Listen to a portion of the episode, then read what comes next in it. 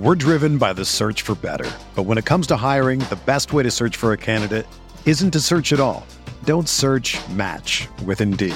Indeed is your matching and hiring platform with over 350 million global monthly visitors, according to Indeed data, and a matching engine that helps you find quality candidates fast. Ditch the busy work. Use Indeed for scheduling, screening, and messaging so you can connect with candidates faster. Leveraging over 140 million qualifications and preferences every day, Indeed's matching engine is constantly learning from your preferences, so the more you use Indeed, the better it gets.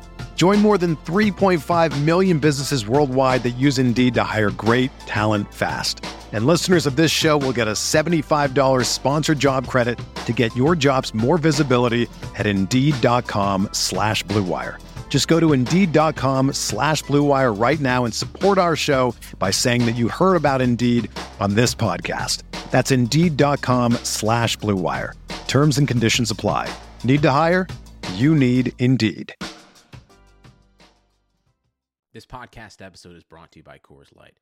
These days, everything is go, go, go. It's nonstop hustle all the time. Work, friends, family expect you to be on 24 7. Well, sometimes you just need to reach for a Coors Light because it's made to chill. Coors Light is cold lagered, cold filtered, and cold packaged. It's as crisp and refreshing as the Colorado Rockies. It is literally made to chill. Coors Light is the one I choose when I need to unwind. So when you want to hit reset, reach for the beer that's made to chill. Get Coors Light in the new look delivered straight to your door with Drizly or Instacart. Celebrate responsibly. Coors Brewing Company, Golden, Colorado. Let's make Vision Zero a reality in DC. Almost half of DC's traffic fatalities come from impaired driving. These deaths are 100% preventable. Don't let impaired driving ruin your holiday. Always have a plan for a sober ride. Never drive impaired. DC police are arresting drunk and drugged drivers. Drive sober or get pulled over. A message from the District Department of Transportation and Metropolitan Police Department.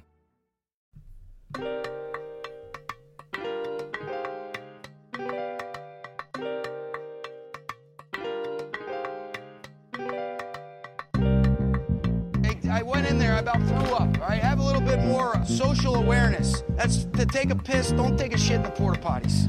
All right.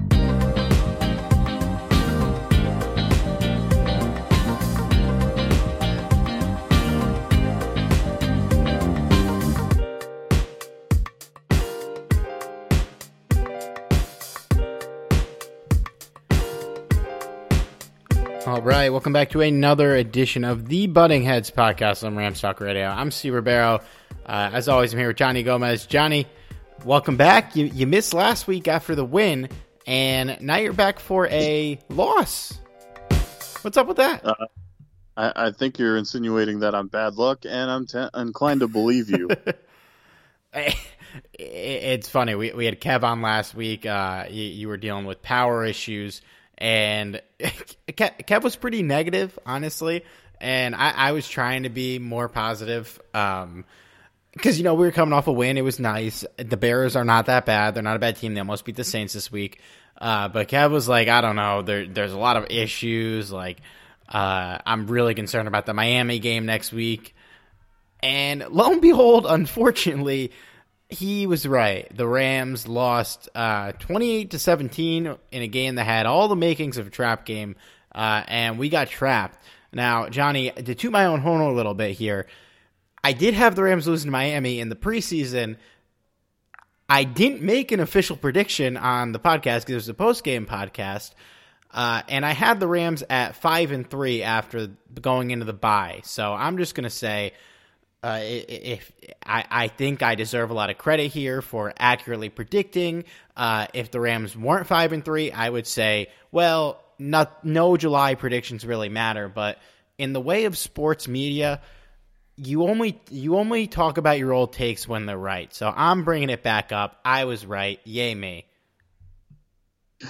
No, I mean you you did call it. In all fairness, you did, and I'm pretty sure I said that the Rams were going to win. And I'm more than certain that if I was on last week, I was going to be overly hyped on the Dolphins game. Not that I was going to discredit the Dolphins because I did realize it was the makings of a trap game. I think we all kind of realized that, but um, I'm not gonna lie. I probably would have said that the Rams are going to dominate the game. Yeah, I, I would have picked them too. Uh, I would not have uh, continued my preseason pick of the Dolphins there, but hey, it happens. Um, and if you want to look at the positives, the Rams have three losses and two of them are out of conference, which will not affect our playoff positioning. Which I mean, uh, if we're going to lose four games all year, let it be the games against the AFC East. Although I think uh, I'm I'm not very worried about the other two. Uh, although actually, we'll, we'll, get to the Patriots in a couple weeks. But um, anyways, so before before we dive into the game, this podcast is coming out on, on Tuesday, uh, the trade deadline day, also election day. I I, I don't want to get into the election, Johnny, but like, what the hell is the NFL doing? Not moving the date of the trade deadline?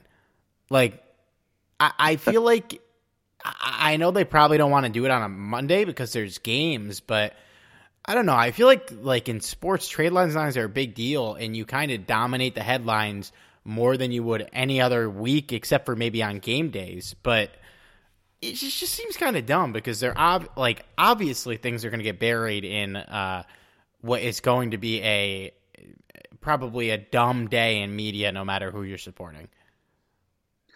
Yeah, I, I totally agree with you because you you know that the focus on any media is going to be centered around election day so why wouldn't you why wouldn't you move it to tomorrow at least?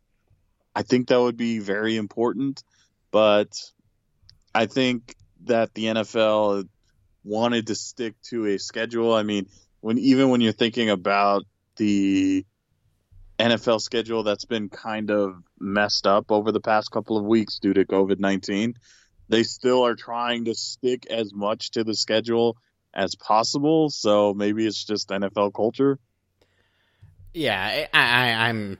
I don't know this for sure, but I, I'm. Pre- it's probably always week eight, the trade deadline. So that's what it is. It's what they're going for. That's what they're going with. But yeah, it just it just seems a little silly. Now, I, I want to preface this because I'm sure a lot of people will be listening to this podcast. Uh, well, I'm not sure a lot of people will listen, but of the people that will be listening, I'm sure plenty of them will be listening to this after the trade deadline happens. So I will put a time timestamp in the description. You could skip ahead to when we actually talk about the game, and Derek most likely will be back later in the week to talk about what actually went down if the Rams make a move. Now, I I mean, quick yes or no, Johnny. Do you think they make a move on deadline day? There's already been some deals that happened today with some other teams, but the Rams have not been involved. Uh, no, I, would be entirely surprised if there's any moves whatsoever. And even Les Snead said earlier last week that there probably won't be a big splash. So maybe he's considering some smaller transaction that includes us getting like a a draft pick, like maybe not even a high draft pick, but like a sixth or seventh or maybe at the highest fifth round draft pick. Yeah, I, I don't think the Rams have a ton of trade capital that they can do. They, there's some certain, certainly some players, guys like Gerald Everett and Josh Reynolds come to mind. But even then, like I can't imagine that they'll get a ton of value there. And for them to get or to to receive another player like a Ramsey deal is probably not even probably it's definitely not in the cards just because of the cap space alone. So and they've already gutted their their NFL draft picks for 2021. So yeah, I I'd be entirely surprised if there's any trades at all. Yeah, the the Ramsey deal also was not a deadline deal the the Rams, I, I, I mean, correct me if I'm wrong. I don't think Les Snead's been a huge deadline trade guy. But Dante Fowler was around the deadline, I believe. So he he's probably the one that really comes to mind. Um, but I, I yeah, I don't see them moving dra- moving any big draft picks to get somebody uh, because you know, as you mentioned, the cap is a problem, and to solve your cap problems, you need to draft cheap young players that are productive. Uh, something that the Rams have have done to a fairly uh, successful degree when they actually have picks, but a problem in the last couple years has been they've traded for Aqib Talib, Marcus Peters, Jalen Ramsey, Dante Fowler, all Brandin Cooks uh, all Sammy Watkins, all guys that have brought value to the team, but um, as a result, we haven't been able to get as many good young players as we'd hoped. Although we, we given the limited amount of picks we have, I'd say we've done a fairly successful job. But yeah, I don't see a big splash coming. Like you mentioned, Reynolds and Everett, who are the two obvious trade targets on our team. I, I wouldn't be shocked if one of them or both got dealt. Uh, the only problem to me is based on what we've seen from those guys and the fact that they're in contract years, I, I don't really expect you, and, and, based on what we've already seen teams getting uh, in the market right now uh, around the deadline for players that are probably a little more valuable, I feel like at best you're going to get a fifth round pick for these guys. And even that, I don't even know if that's going to be on the table for either of them unless the team's really desperate and really needs help. I, and at that point, is it worth it? Like because you're you're obviously pushing for the playoffs. Both those guys have value, although uh, based on last week's game against Miami, we might be better off without Gerald Everett on the team. But that's another topic. But yeah, I I don't know. It would I I I wouldn't be shocked if a deal happens, but like I, I feel like they're not going to just give away Gerald Everett or Josh Reynolds. I think they'd rather just ride it out uh, unless they could get a decent fit for it. And I like I don't think you make that move for a six unless those players are vocally unhappy and their agents are pushing for the deals, which I don't know if we'd we'd hear about that in the media, but I, I we haven't heard anything. So I don't know. I I don't really see any trade happening either. All right. Hey, we made it easy on myself. We're at the 10 minute mark of the podcast. Let's talk about the Dolphins game. So, uh, Johnny, I'm going to start with this. What the fuck? Like what? That that was really did this game really happen or was I having a fever dream? I, I wish you were dreaming. I I certainly wish you were, uh, and I wish I was dreaming too. But I think but sadly, uh, the case. I I think we have reached this year's version of the Tampa Bay game from last year, in that it, it was a very different game, but like you just look at the the to- the totality of the 60 minutes of football and the Rams had 471 yards of total offense. The Dolphins had 145. The Rams had the ball for 36 minutes. The Dolphins had the ball for 23 minutes. The Rams had 31 first downs. The Dolphins had 8 and for basically the entirety of the second half, it did not feel like a game that the Rams had any chance of actually winning. Like has I don't think a game like this has ever happened in in just that insane lopsided opposite performance and just they lost by double digits. Uh, uh, I saw Cam DaSilva at RamsWire put together some uh, some like a an article full of just crazy stats from this game. They're the second team in NFL history to gain 450 yards in offense, allow less than 150 yards, and lose. The only other time that happened was naturally the Jets in 2000, uh, who lost to the Ravens, who I believe won the Super Bowl that year. Well, if nothing else, maybe the Dolphins win the Super Bowl. you never know. Although uh, it's funny too, because like there's just there's no takeaway about Tua after this game. There's it, there's there's none. He threw for 90 yards. He didn't have to do anything. Uh, it's not even like he didn't make mistakes because he did ha- have a turnover. Um, it, the announcers were like gushing over his one touchdown pass that was like four yards uh, I mean, yeah, it's just like there, there's there's no takeaway from this game. It's uh, he he looked okay, but he he wasn't asked to do anything. It's a game like the Rams had triple their offensive yardage of their opponent and lost by double digits. Like that's insane. That's just absolutely fucking insane. Uh, like this game just made no sense. Just to kind of add a little bit to that, I, I was I was laughing because of how much the the commentators were absolutely loving Tua, and I, it just made zero sense to me. You know, I was thinking, don't get me wrong, it was a special moment for him for when he got that touchdown, rookie getting a touchdown. It was a good uh, even, pass too, in his credit. It was to his credit, but it was also against a cornerback that the Rams don't play at all, and David Long. Yeah. Um, so if Jalen Ramsey's in this game, there's no way that that touchdown even happens. Um, but that's beside the point. It, it just it was amazing to me how much the the commentators were just kind of bullshitting the entire game in saying that Tua was like it almost sounded like if you were to judge based on the commentators talking that Tua won this game and he was nowhere near the reason why the Dolphins won this game. But uh, enough of that.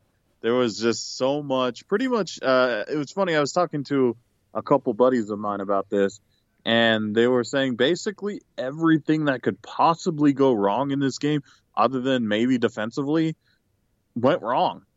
Like there was no relief in sight in this game, and um, kudos to the defense because as awful as the Rams were in pretty much every aspect of this game, the defense really stepped up. And again, without one of their uh, key leaders on this defense in Ramsey. So, yeah, I, I'm just, I'm stunned. I'm stunned on how little the offense accomplished and yet how much they've accomplished at the same time it, it was just that kind of game. so, so look, eh, this is coming out on election day. Everyone needs to be de-stressed a little. Let's let's let's start with the positives of this game, which is as you mentioned, uh, just a not now. Granted, it's, it's Miami. It's a rookie quarterback playing in his first game, but a guy who I know you love as a prospect. So it's not like he was a high first round pick. It's not like they were playing against uh, whoever the fuck the Cowboys quarterback was that played this week. I don't even remember his name, but like it's not like they were playing against that guy. They were playing against the second quarterback drafted in this year's draft, and so far the guy is drafted ahead of him and behind him. Tua and her, or not sorry, uh, Burrow and Herbert have been pretty damn good. So it's shaping up to be a good quarterback class. We'll see with Tua. It's obviously too early, but uh, to to my to get to my my bigger point here, they just absolutely allowed nothing the entire game. Uh, it's not like the Dolphins. Yeah, they weren't trying to like air it out. They're playing conservatively, but you can teams can play conservatively and score touchdowns if the rushing running attack is playing well, uh, and if they're being successful on short passes. And the Dolphins were successful on literally nothing. They had one good drive in the game. It was the only drive out of I think they had like 14 drives that had more than one first down on the drive. And the entirety of this drive, which I scored a touchdown on, was 33 yards because that was the only time I believe in this game that they crossed the 50. Or sorry, there was two times. One of them they started on their opponent's one yard line. So those were the only times I think they got the ball past midfield. And it was a 33 yard drive in their defense, it was a very nice drive. They attacked David Long, uh, who was really the only blemish on the defense, I would say, in this game. Even Kenny Young had like a 74 on Pro Football Focus. So that's when you know that it was just a really damn good performance by this defense. Uh, just completely shutting down everything the Dolphins tried to do, except for on that one drive. And uh, they had they had plenty of three and outs. They they really just they couldn't do anything. Every part of our defense looked good. It's kind of crazy that this is a game where we we found out Jalen Ramsey wasn't playing after the first play, and it didn't affect the loss at all. Uh, everybody stepped up and played well. And yeah, it's if there's one big takeaway about the team as far as positives go going into the bye week, it's that uh, our defense should be able to keep us in games with anybody, ass- assuming that um, we can get pass rush and uh, stops from the linebackers. And if they play like they did in this game, we will. But uh, we'll see. At, at worst, we have a top 10 defense, I would say. Easily. Easily. After that, um, it, it just, it's amazing on how well they did. And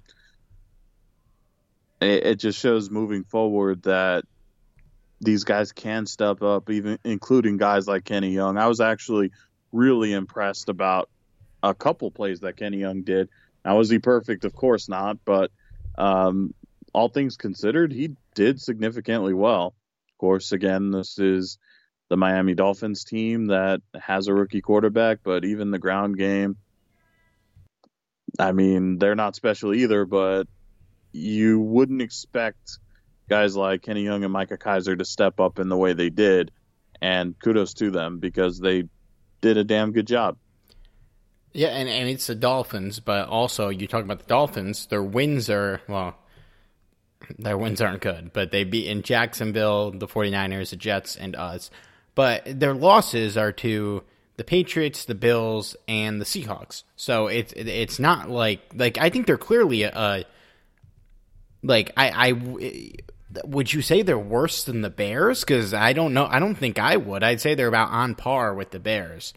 Uh, so I, I mean, I, I don't know if that's saying much either, but uh, it, it it does mean something that uh, in a game where the offense was so putrid and terrible that the defense really just kept them in the game. I mean, if the defense played average, we lose this game, or the Dolphins score fifty points probably. Uh, we get we get shelled if the defense is an average game, but they came out and played like an elite unit and wouldn't let the Dolphins do anything. And I would say two players that really uh, impressed me. One of them, Darious Williams, uh, continues to be a really bright spot on this defense. I think he's pretty clearly the second best corner on the team. Pretty clearly better than Troy Hill this year to me. And this one makes me really happy. Is how about Taylor Rapp? Had two huge plays in this game. He forced a fumble on Myles Gaskin, which uh, the Rams turned around and turned into a touchdown for the Dolphins. And he had another huge third down stop. I don't remember who was on, but the receiver caught the ball and Rapp just kind of popped it out uh, and made an incompletion. He, I, I feel really confident in how he's been playing in the last couple of games. He's a guy who started the season just straight up benched for Jordan Fuller and probably will be benched for Jordan Fuller again when he comes back from injury. But uh, clearly, as we've seen, the Rams employ a lot of defensive backs on this defense, uh, and he's going to play. He's going to be on the field. I mean, we saw Nick Scott playing in some of these games. So uh, even when Fuller comes back, I think we're going to have a nice three headed monster at safety with him, with John Johnson, uh, and with Rapp. And it, it's good to feel good about this guy because we loved him last year. Uh, and he sucked for the first couple games. Let's be honest, but it seems like he's gotten back to form. Yeah, I'll certainly agree with that. That he was not at his best, but perhaps that also says how good Jordan Fuller really is, which is interesting considering how a low round draft pick, which I, if memory serves me correct, he was a sixth rounder. Yep. Yeah. Uh, to find a sixth rounder and have such awesome starting capabilities, that's a fucking win already. Mm-hmm. I mean, ha- having it just right there, even if even if Fuller does nothing else for the rest of the season, uh, for the rest of his career, I still say that's a win, just because for a six rounder, you can just as easily cut the guy, and I don't think anyone would lose sleep over it because you don't expect much. And the Rams may have very well have found a gem. Now, let's just hope that he comes back from his injury and continues to develop. But um, I don't mind this. I, I don't mind having a sort of battle between Rapp and Fuller for that starting role because that just that's just going to push both of these guys to be better. And um, I don't. I'm not sure when Fuller's coming back. Um, hopefully after the bye week, but I'm not entirely sure on that. Yeah, he. I, I'm not. I'm not sure either. I don't think we've gotten really a clear answer on it yet. It wasn't an injury expected to keep him out for the rest of the season, unlike Terrell Burgess, who got hurt last week and is done for the year. Uh, another rookie safety, but uh, for those who don't remember, IR this season has been shortened to three weeks, so he could he could come back after the bye week. He'll be eligible. We just don't know if he'll be ready. But yeah, man. So a great performance by the defense. Uh, just to mention it because he's so good. We're numb to it. Aaron Donald put up his best career game according to Pro Football Focus grade wise, and forced a, a nice, very easy fumble on on Tua.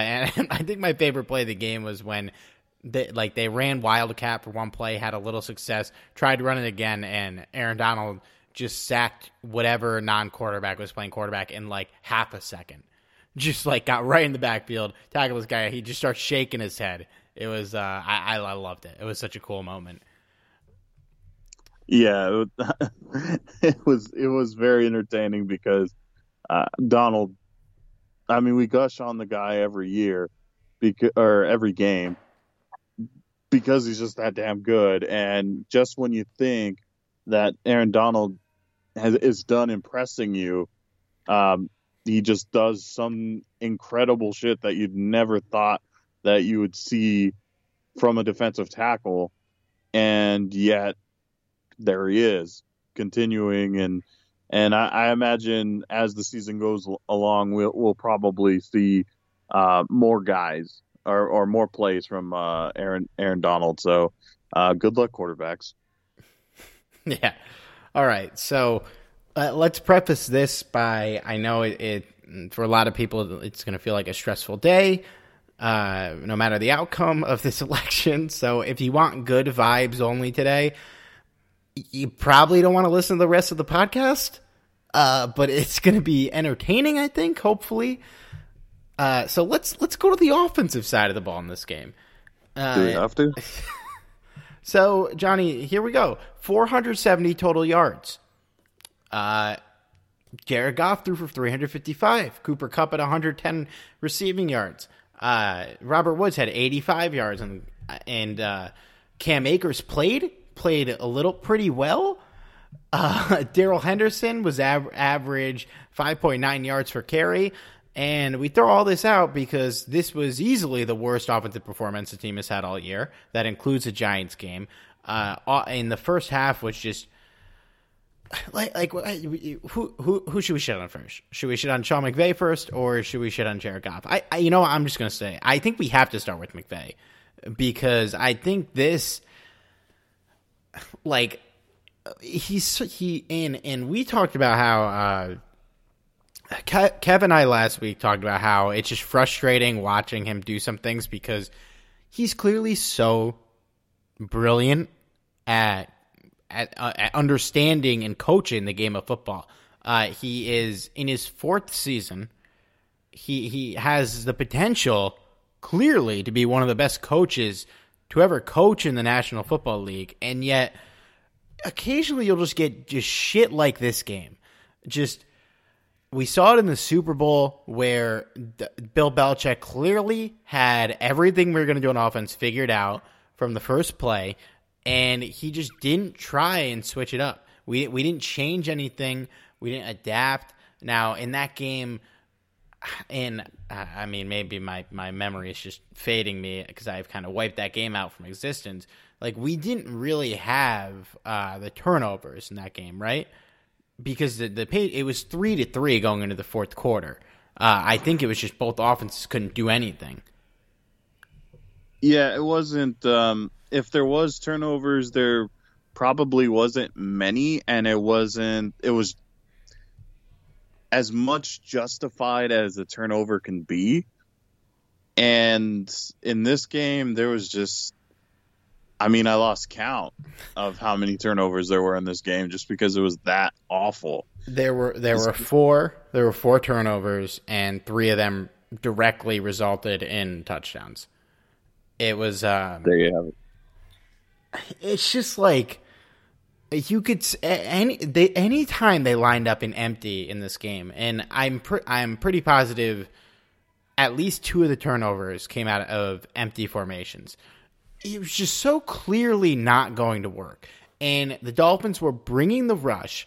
They were playing cover zero, so it like I don't know if it's Jared Goff's job, or I believe it's Jared job what am I even saying? He doesn't he doesn't deserve his name pronounced correctly. JG um, should be calling the running back back into the backfield to block if, if, he sees that coming, which he should. It was coming every time. But why the fuck are we running out of this formation?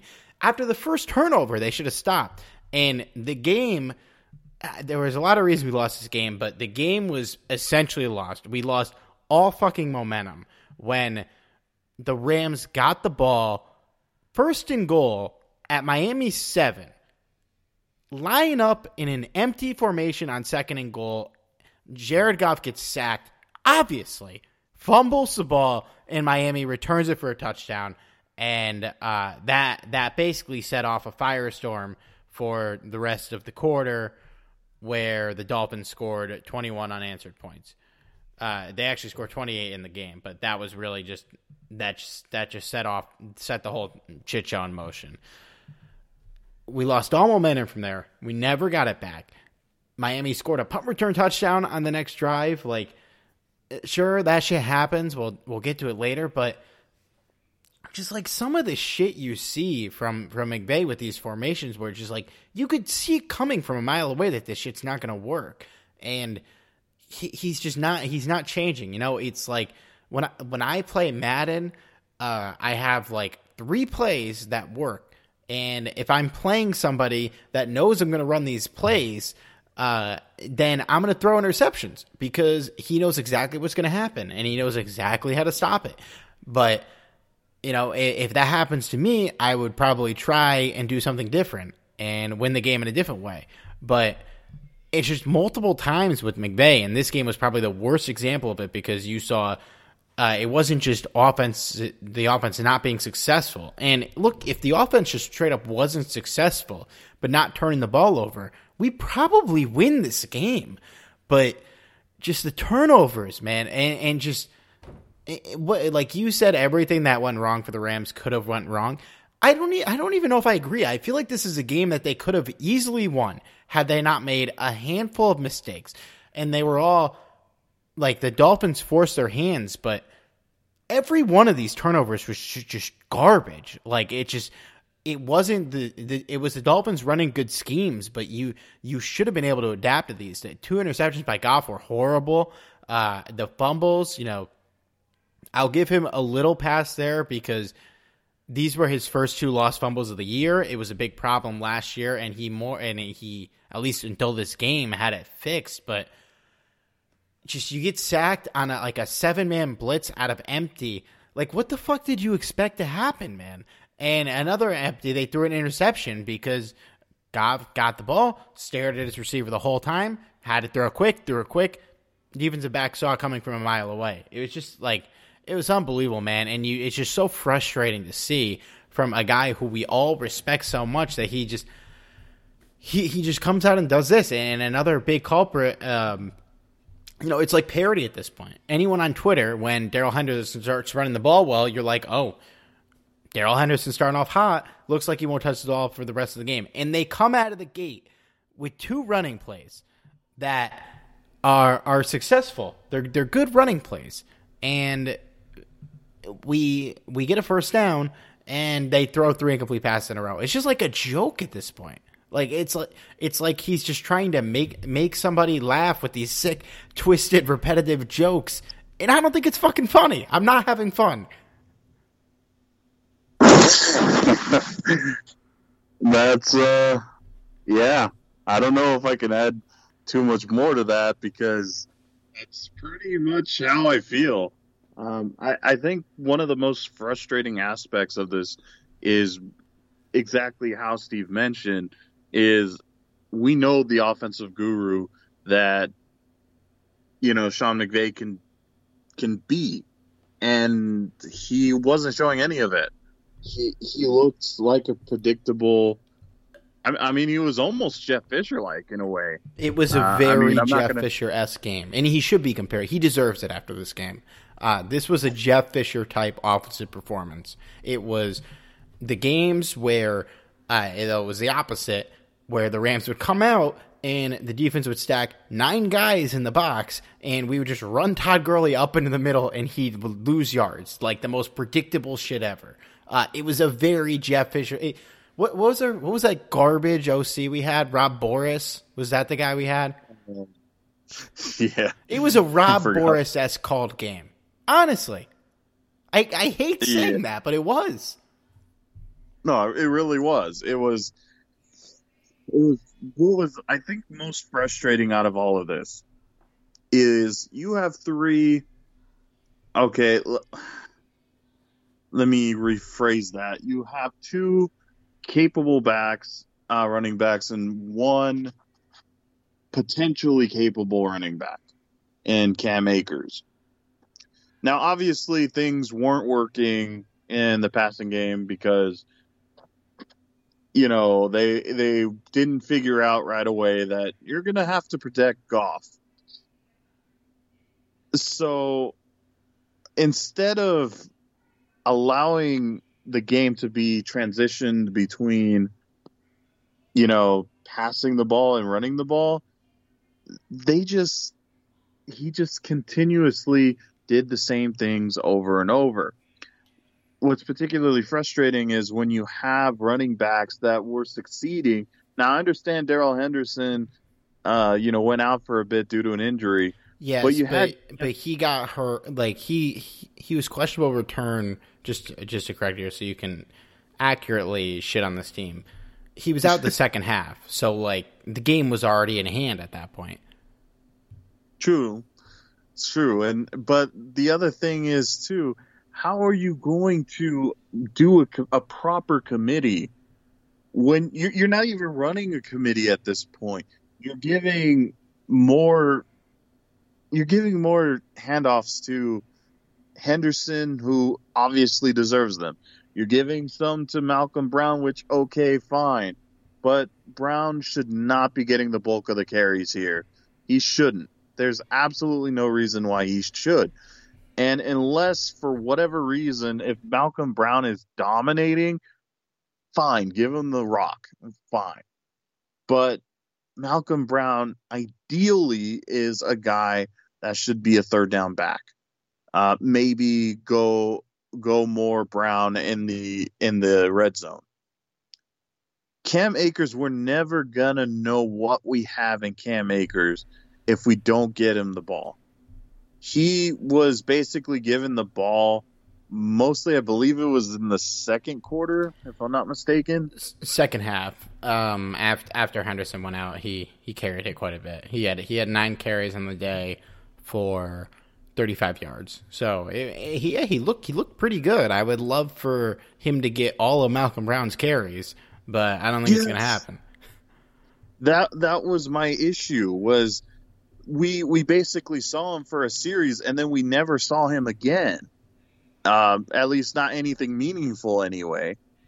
You know, you kind of need more more than just kind of nine carries. This is why it, it's so odd to me because I felt like the Rams were heading in the right direction before Cam Akers got injured. You know, they were getting him touches and now Akers is off the face of the earth unless garbage time happens or um, unless there's an injury. And I just I don't understand why they're so hesitant to give him the ball. You know, I can totally understand if Akers was making some terrible mistakes, like if he fumbled the ball multiple times, but he hasn't. So why not feed him the ball a little bit more? Um, why not give Henderson more of a shot?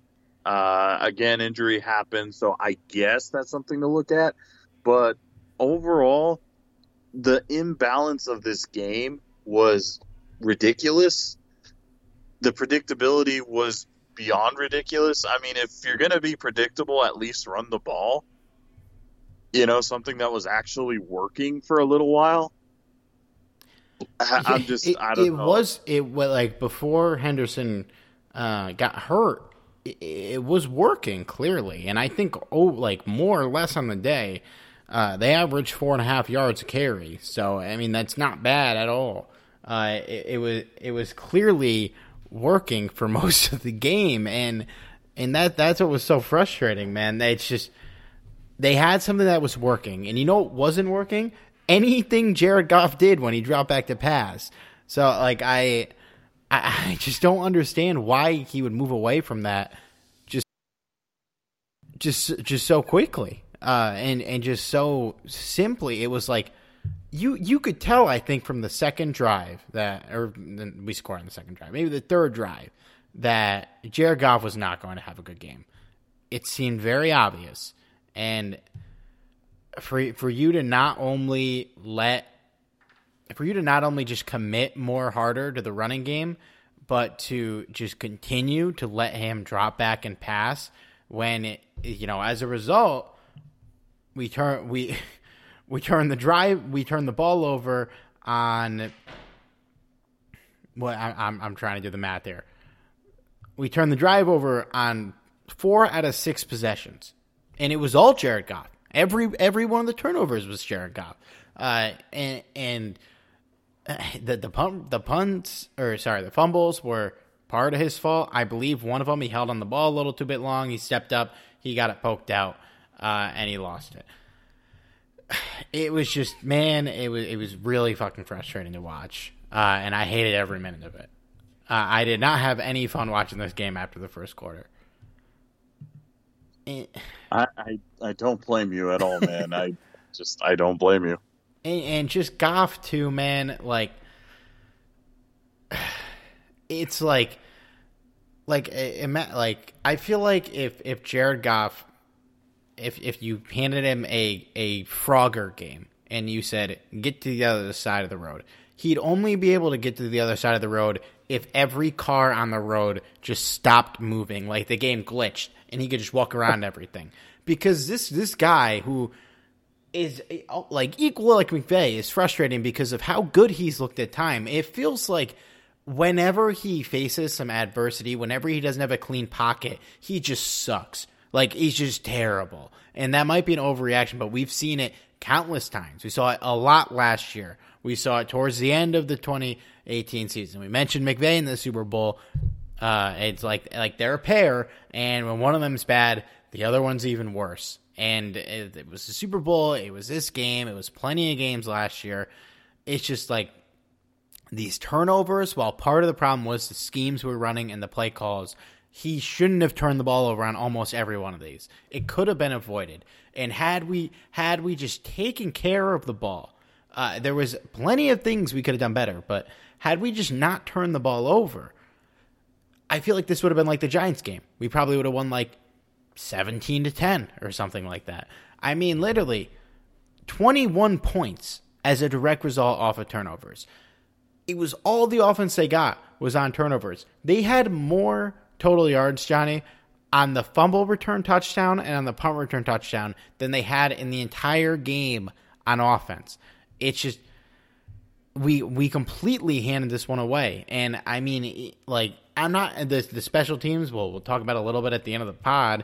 Uh, I was I was pretty frustrating as well. But even if that punt return touchdown doesn't happen, we still lose the game because of the other fucking turnovers that directly resulted in points. Every touchdown they had, besides the punt return, was a direct result of our offense shooting itself in the foot. Uh, and it's just it's just like it's bad, man you're not to win doing this in the NFL against any type of competent team. Uh, and the Dolphins' offense, as we said, did nothing. It didn't matter. We just handed them the game. We could have taken a knee three times in a row uh, on on the fumble by Myles Gaskin, and we would have been better off because, well, I don't know. Maybe we would have just shanked the field goal. I have no fucking idea. But it would have been better than the result that happened, which was we turned the ball over and they scored a touchdown. yeah, that's that's the absolute sad truth to all of this is you know, you can't I mean, the special teams really did fail um, in multiple ways. But at the end of the day, it was because of the turnovers on offense. And while I'm more inclined to to um, basically blame Sean McVay in this game, I will say Goff had to have his share of blame as well. He made some pretty poor decisions, and I, I'm not going to sit here and say that he was the entire problem because he wasn't. Um, in fact, I wouldn't say he was the majority of the problem either. That to me belongs to McVay. But before people call out for for uh, Jared Goff's head, keep in mind that he's had some pretty good games this year too. He has, yeah, and for the most part, I mean, he he's been good, but you deliver something like as as bad as this, uh, it's it just sucks to watch. You know, we'll we'll see how the year plays out, but you you can't be giving away games like this, and and it's on both of them. Uh, you rank who's most responsible for this loss. It's Sean McVay one and Jared Goff two, and then probably a pretty big gap. You know, Gerald Everett played like shit. He dropped a couple passes, but ultimately his dropped passes didn't result in Dolphins touchdowns. All of Jared Goff's mistakes did. Uh, his, his QBR was 12.8, lower than Tua's. Tua was a 25. That's not good. Uh, it's just like, man, it, just sucked. It, it, really sucked. And it's like, uh, uh, like as we've said, I, I love Sean McVay. I like Jared Goff. Sometimes these guys look like the next Belichick and Tom Brady. Then we'll get games like this. They look like the next Brian Schottenheimer and Shaun Hill. It's just like, the fuck are you guys doing? What what are we doing here? How do you how does it go this wrong just out of nowhere? How are we this inconsistent? Sean McVay, Jared Goff, if by some miracle you're listening, can you please not suck anymore because Steve keeps bringing up these bad memories, and I don't like it. I feel like I could have gone worse than those. No, Brian Schottenheimer somehow still has a job. Is he still the offensive coordinator in Seattle? I think he is. Yeah, yeah. I guess as it uh, as it turns out, you he only needs how long has he been there? He's only been there for three years. Yeah, yeah, I don't know. I mean, he's he's blessed with riches that he did not have over there. Uh, I do not miss him. But yeah, I mean, we we talked about the running backs. Like Cam Akers looked pretty good in limited work. Gerald Henderson, give him the ball as much as you can. We're not giving him the ball enough. He's our best player, not our best player on offense, but he's one of them. Cooper Kupp was targeted 21 times. Like what? Like, we had four players with over nine targets in this game. Miami had one player with over five targets. It's just it's funny how much they threw the ball. Uh, Jared Goff threw it 61 times. You're never gonna win when he throws the ball 61 times. I I saw a stat that he's thrown the ball over 50 times. I think like four times in his career, which first of all is insane, and second of all, we lost every one of those games. I think we are. don't quote me on the stat. I think this is what I saw, and I think Blaine Blaine Grisak put this stat out. It was uh I think he's two and five when he throws the ball over 40 times. Uh, and then obviously they lost four times when he went over 50. So yeah, I hope I never see anything like this again. But unfortunately, I'm we might. We might. It's not uh it's not out of the realm of possibility. yeah. so we we got we got to talk about the special teams. It's just what I hate about the special teams unit is for for almost a decade, and I think I've said this in the pod before. For almost a decade under John Fassel, we were arguably the best special teams unit in the league. We had the best punter in the league. We had one of the best kickers in the league. Uh, we we we called fake punts every now and then. We had a pretty good success rate on them we we didn't really give up return touchdowns that often. I'm sure we gave them up a bunch or a handful of times, but now look at look at us now. Like we still have Johnny Hekker. He's still killing it, but we can't buy a fucking field goal. They're never I like how how I how many times honestly do you think they're going to take a field goal over 50, 50 yards this year? Like I, I can't imagine them ever doing it again because they're so scarred from what they've seen in the first couple weeks. Granted, the uh, the Kai Forbath kick that he missed, it, was it was truly the most disgusting field goal I've ever seen uh, from an NFL kicker. But at the same time, it probably wouldn't have mattered. It, we probably still would have lost if he made that. It would have made it an eight point game. We're not scoring. We're not scoring in this game. And just, I, I know it's like like punt return touchdowns happen, but so many opportunities in that punt return to tackle uh, Jakeem Grant. They just didn't. And it's just, it's like the sum of a whole parts. We, we used to not have to worry at all about special teams yeah, Zuerlein would miss a couple field goals every now and then. He did lose us a game. He didn't lose us a game, but uh, we could have been in Seattle and he missed a field goal at the end of the game. But we're not even trying 50 yard field goals, really. Like, we don't even consider it. And we had Zuerlein, if it was fourth and 12 and we could line up for 58 yard field goal, we could try it because his problem wasn't his his leg strength, it was his accuracy. And he was still fairly accurate. So it's just that's just another weapon we don't have is the option to kick field goals at that range. And I mean, in this game, this particular game, we probably would have tried a couple 60 yarders because they, the Dolphins' offense wasn't going to score. So it's like uh, I miss Zuerlein and I miss John Fassel, and I just it we're, we're just like a joke now on special teams. All we can do do well is punt. Yeah, that's pretty much what it's come down to, and Forbath's field goal. I'm still trying to figure out what the hell happened there. Um, to his credit, I'm not entirely sure why you settle for a field goal there. Um, uh, you know what, Johnny? I will defend Sean McVay there. Get the points on the board because, you, you like I don't know. Yeah, you're in a position to kick a field goal. If you think you can make a 48 yarder, make it a one score game. Uh, you're still going to have to get the ball back and get a drive no matter what. I'd rather get the three points, have a shot to win later. Uh, because I mean, how how much more frustrating would that have been if he missed it at the end of the game? Uh, I mean, well, not that that's see, how you should look at it, but this is why I felt like he should have went for uh, went for it on fourth down I understand it wasn't like a close fourth fourth down to attempt, but at the same time, what what the fuck did they had to lose? You know, they yeah. they they were going up against a terrible offense anyway. It's not like the defense couldn't have stopped them. And on top of all of that, one of the things that's known about Kai Forbath, while I'm not making any excuses for the guy, he's never been known to having a huge leg. So while 48 yards may not seem like much because we've had guys like Greg Zuerlein who can, you know, boot the ball no problem, for a lot of kickers in the league, even 48 yards is pretty far. Well, his so, his attempt wouldn't have gone in from 20 yards. No, no, it wouldn't have. But but that's my point though. Why try it? You know, you know your kicker is not reliable go for it. What the hell do you have to lose?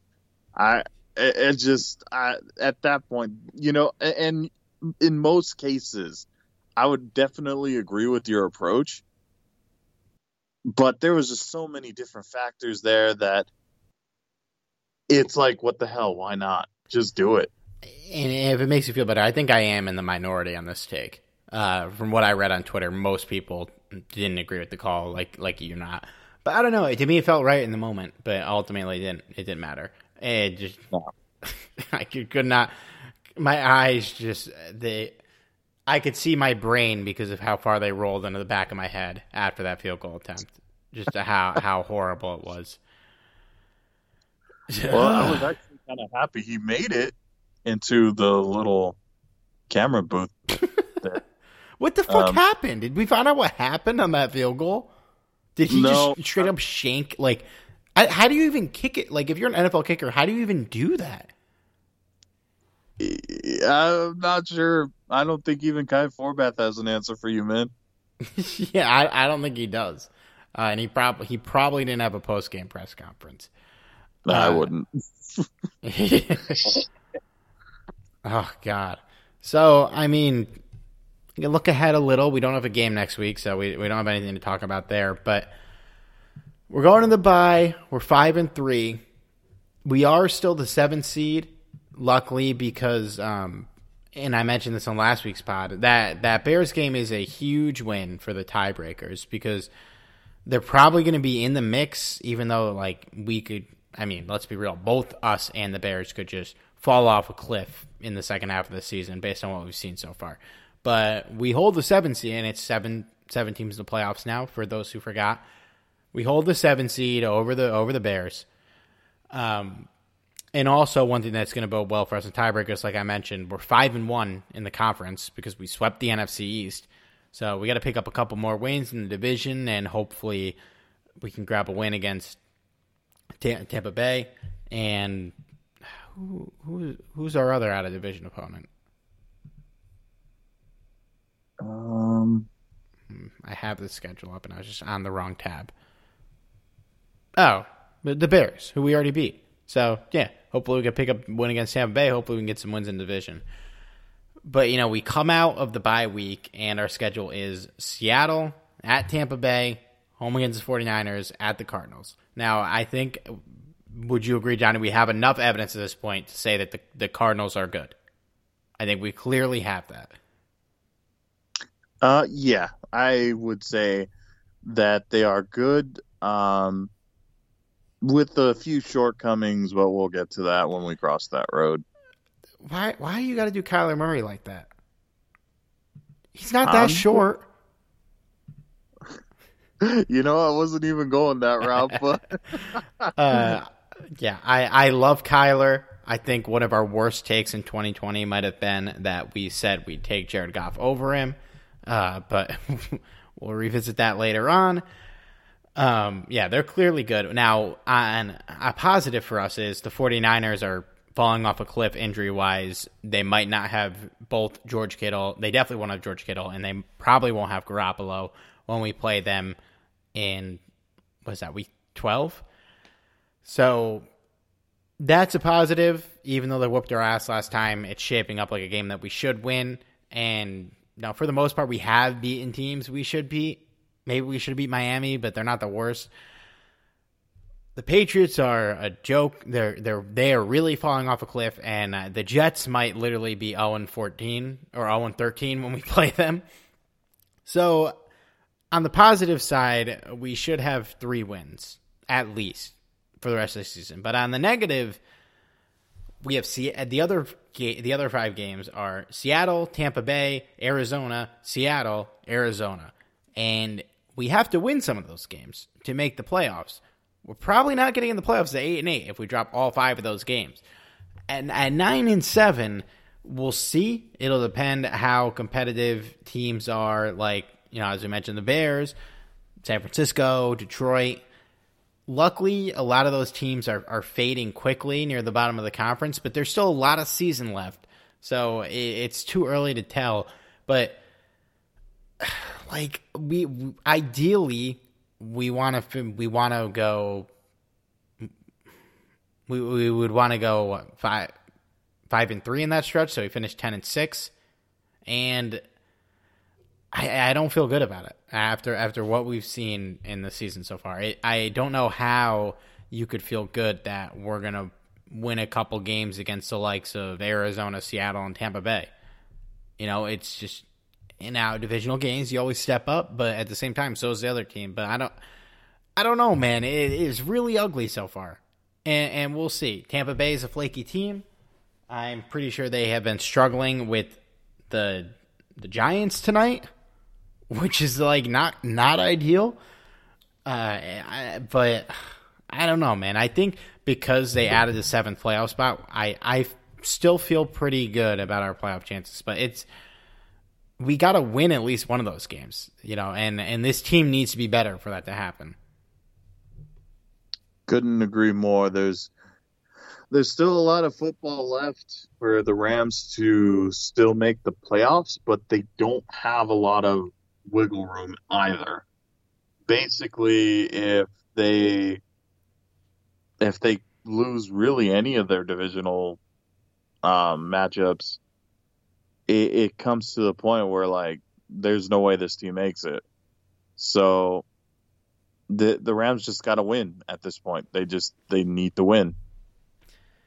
And you know the defense has been playing great, but you know to play devil's advocate there, we've played against two good offenses this year, and one of them was Dallas.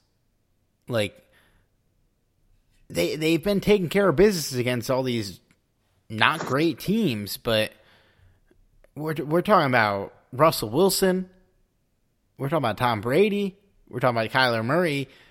It's different animals. We're talking about DeAndre Hopkins, Mike Evans, DK Metcalf, Tyler Lockett, Chris Godwin, uh, Chris Carson. You know, fucking Gronk is having a little comeback year. It's like we're gonna play. These are clearly the best offenses we're playing so far, with the possible exception of Buffalo.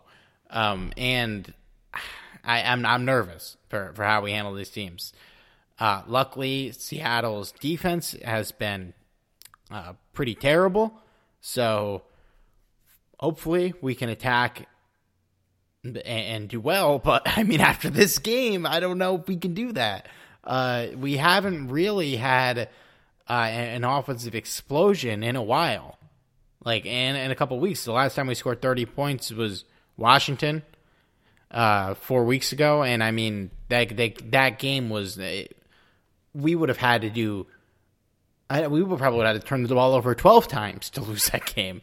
Uh, I don't know, but luckily, like, and, and, to wrap it up, I guess on a on a positive, five and three going into the bye is is a good record it's a good record to have. We have work to do, but luckily we were able to beat the Giants in a game that we could have lost. We were able to beat the Bears in a game that we could have lost. Uh, so it, we're we're in good shape record wise. If we could just get our shit together, we should be in the playoffs. Now, eh, can this team go deep into the playoffs today? No, but is the talent there to do it? Sure. So we'll we'll, we'll see. There's a lot of work to be done, but uh, we could be in worse shape. Yeah, completely agree. Uh, there's no doubt that the Rams have the talent. Now it's just time to put up or shut up. Yep. All right. Well, luckily, uh, not luckily, but uh, we can enjoy some football stress free on Sunday. So that's nice. no Rams. we can easily say that the Rams didn't lose this week. yeah, yeah, they are. They we already can count can count that in, and hopefully, you know, the Packers beat the 49ers. Maybe the Bills beat the Seahawks. Maybe the maybe the Dolphins beat the Cardinals. But uh, I got to say, the only thing that could ruin my Sunday is if the Cardinals blow out the Dolphins, and just like uh, that would be rough. That would hurt. But but what happens if the Dolphins dominate the Cardinals? What what then? It, it, it would like honestly like can you like if they win that game? I mean, we are. I think pretty much everybody on the planet agrees that the NFC West is the best division in the league. And if the Dolphins manage to beat the Cardinals, they will be three and zero oh against our division. Like that's fucking insane. Or sorry, sorry, three and one. They already played Seattle, but still, that would still be nuts. Yeah, completely. So I don't know, man. I don't know. Yeah, I I mean, I, on it like, I, obviously in the Dolphins podcast, but you look at their schedule after they play the Cardinals, which is obviously a tough game. They get the Chargers, Broncos, Jets, Bengals all in a row. Then they get the Chiefs, tough game. And they get the Patriots, Raiders, Bills. Now, obviously, there's some tough games in that stretch, but I mean, if if they take care of business in that four game stretch against the Chargers, Broncos, Jets, and Bengals, and manage to even even if they just win those four games and beat the Patriots later in the year, they're nine and seven. Assuming they lose all the other games, they'll be in the mix. They might be in the playoffs. The Dolphins really might be in the playoffs this year. There you have it. All right. Uh, so we'll be back next week. Stay on the lookout for more pods from the team this week. And follow us on Twitter at Steve Ribeiro, at Johnny596, and at Talk Rams. And we'll talk to you guys soon.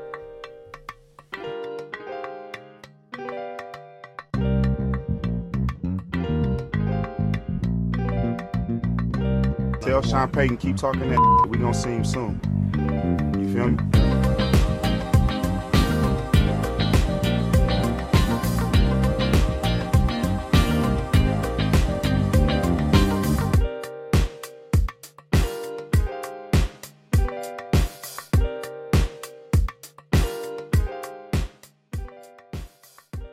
The NBA is back. Where else can you get this type of drama? Where else does history hang from the rafters? Jaylen Brown throws it down. Where else is your own city home to your biggest rival? The battle of the lane is real, people. And 30 feet is still in range. Curry, action. Where else can a city this loud be this slept on?